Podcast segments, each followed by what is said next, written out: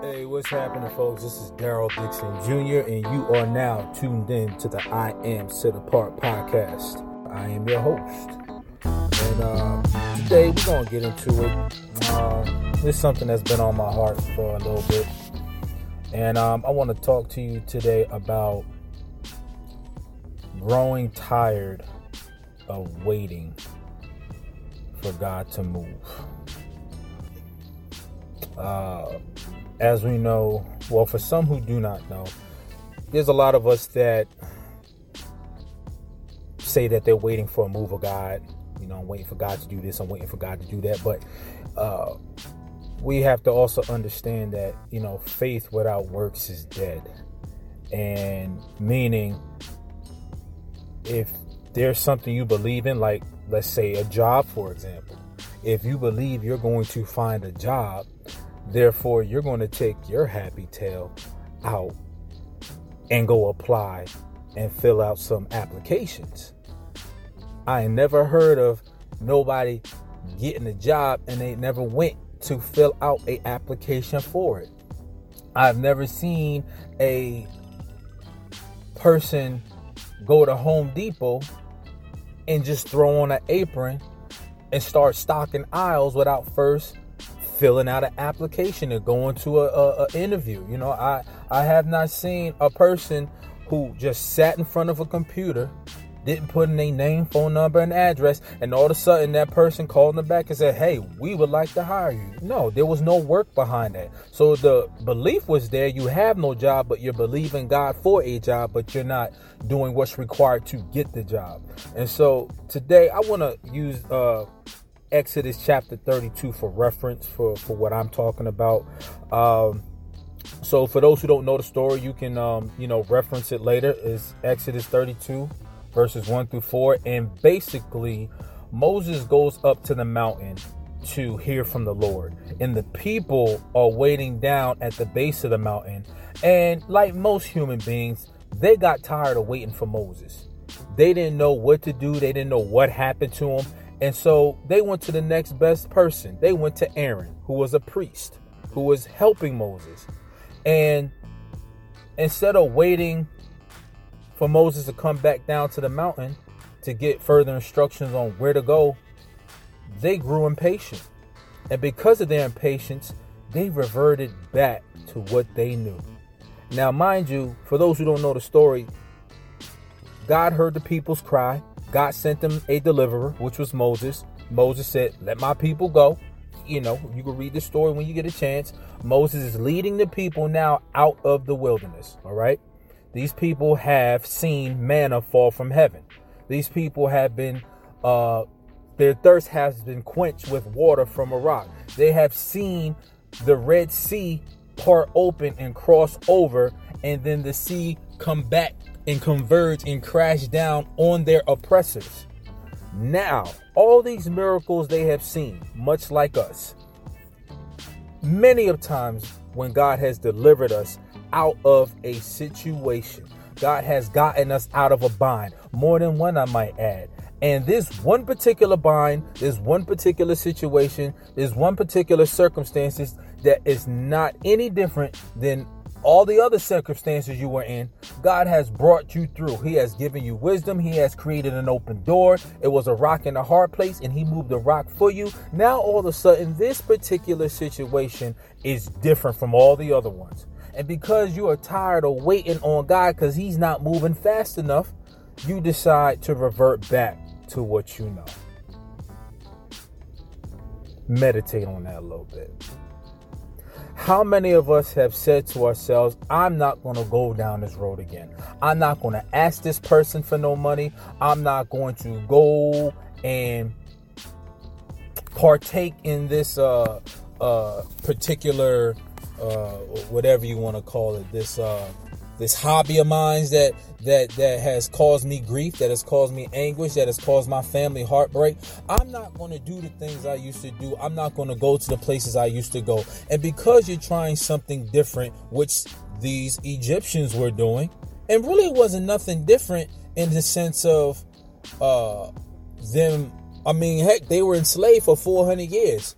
So you would think what problem would it be for them to wait maybe an hour or two, a day, give or take, for Moses to come back to them down to the mountain to give them further instructions on what he heard from God? But no, that wasn't enough. They grew impatient. They go to Aaron and say, Yo, Aaron, we need you to make an idol for us because we, we, we need something to worship. Because back in Egypt, all they knew was the gods of the Egyptians. They didn't know the one and true God. They knew the gods of the Egyptians. So because they didn't know what happened to Moses, they like, we don't know what happened to this dude. He gone. We don't know. So uh we need you to um fix this, sir. We need you to make us an idol so we can worship. All right. And Aaron gave into the pressure and he took their earrings and their their uh, trinkets or whatnot and he molded it into a golden calf and the people got drunk and was acting crazy and they was worshiping this idol. And um you know you can read the rest of the story for yourself but it's the simple it's the principle behind what happened here. A principle that many of us have to catch. And i and i pray that you catch it. When we grow tired of waiting for god whether that's hearing an answer, whether that's seeing him move on a situation that we've exhausted all resources and options, and there's no more we can do. We can't do nothing more for the person, we can't do no more for the situation. It is out of our control. But for whatever reason, we have this thing inside of us that says, Oh, I gotta do something about it because if I don't, it won't get done. How many people you know have said those things or have you uh uttered those words your very self. That all of a sudden now you're God. So, you know, this thing that you left on an altar or left in God's hands, now all of a sudden you Indian giving and you taking it back out his hands and taking it back off the altar. Now you're going to do something with it. And now mind, I warn you, whatever you do to get something, you're going to have to do those same things to keep it. So if you lie to get something, you're going to have to lie to keep it. If you cheat and cut corners to get something, you're going to have to cut and cheat and you know uh, corners to keep it. And in the end, it's not worth it. You tell a lie, you got to tell another lie, and you got to tell another lie, and you keep telling so many lies, you start to believe it's truth.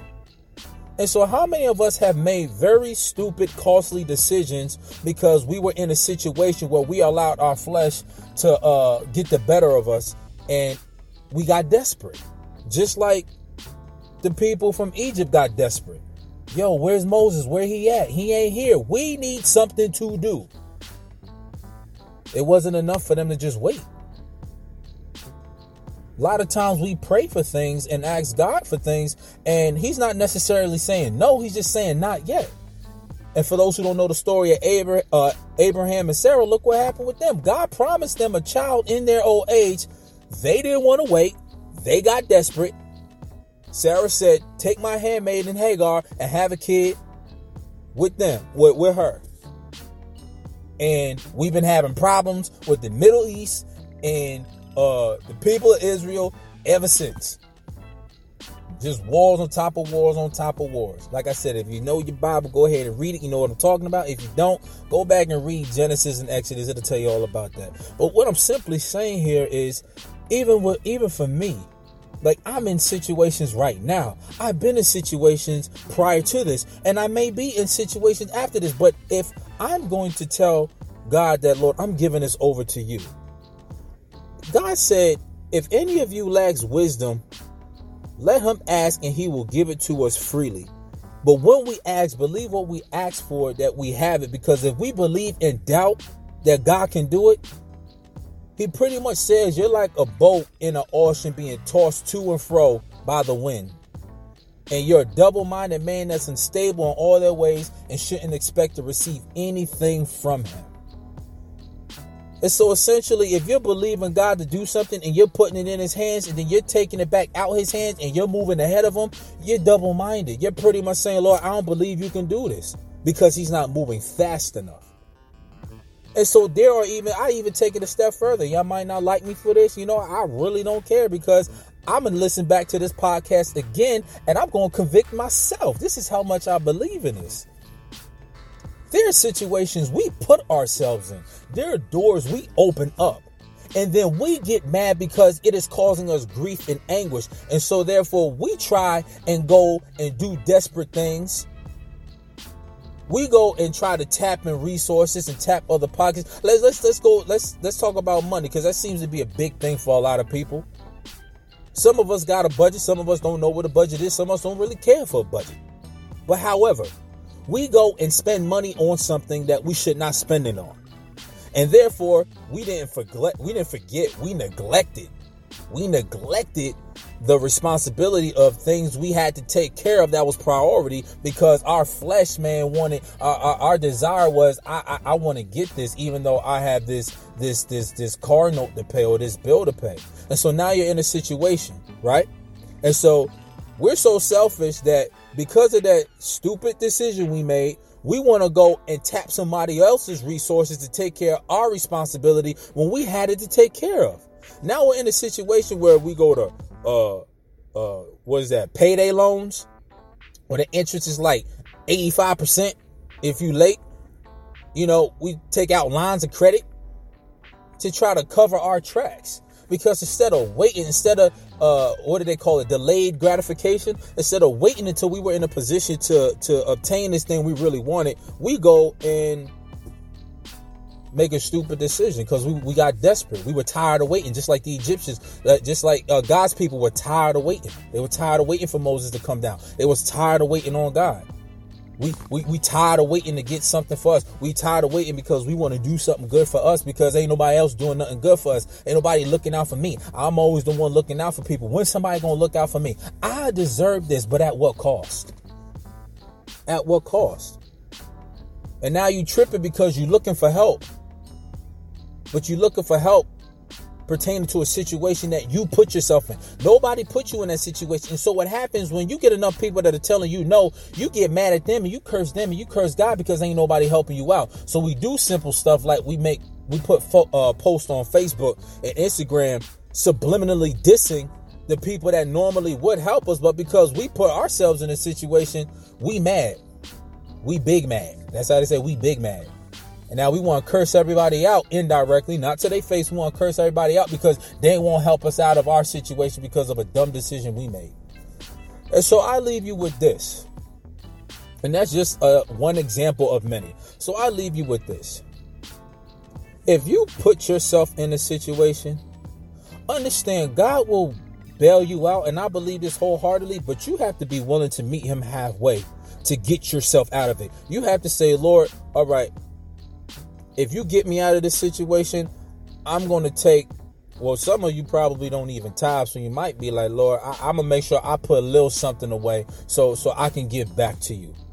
Or Lord, I'm gonna make sure if you get me out of this situation, I'm gonna give this I'm gonna give these few dollars to my aunt, my mom, my spouse, or whatever, and, and have them keep it. No matter how desperate I get, they are not allowed to give me that money unless I've taken care of A, B, C, and D. I mean, set parameters for yourself. This is 2020. Are you going to continue to make the same mistakes that you made yesteryear? Or are you going to do some things differently? Every time you say, all right, just this one last time, just this one last time, you might not get a one last time again because that one last time is going to cost you everything. Just like it costs God's people when they made that golden calf. And, and, and let me leave you with this caveat. What makes that so bad is that prior to this, Moses and I think it was Exodus, uh, Exodus 24 7, Moses had read the covenant to them and he declared and said that we will be obedient and do everything that was spoken in this covenant.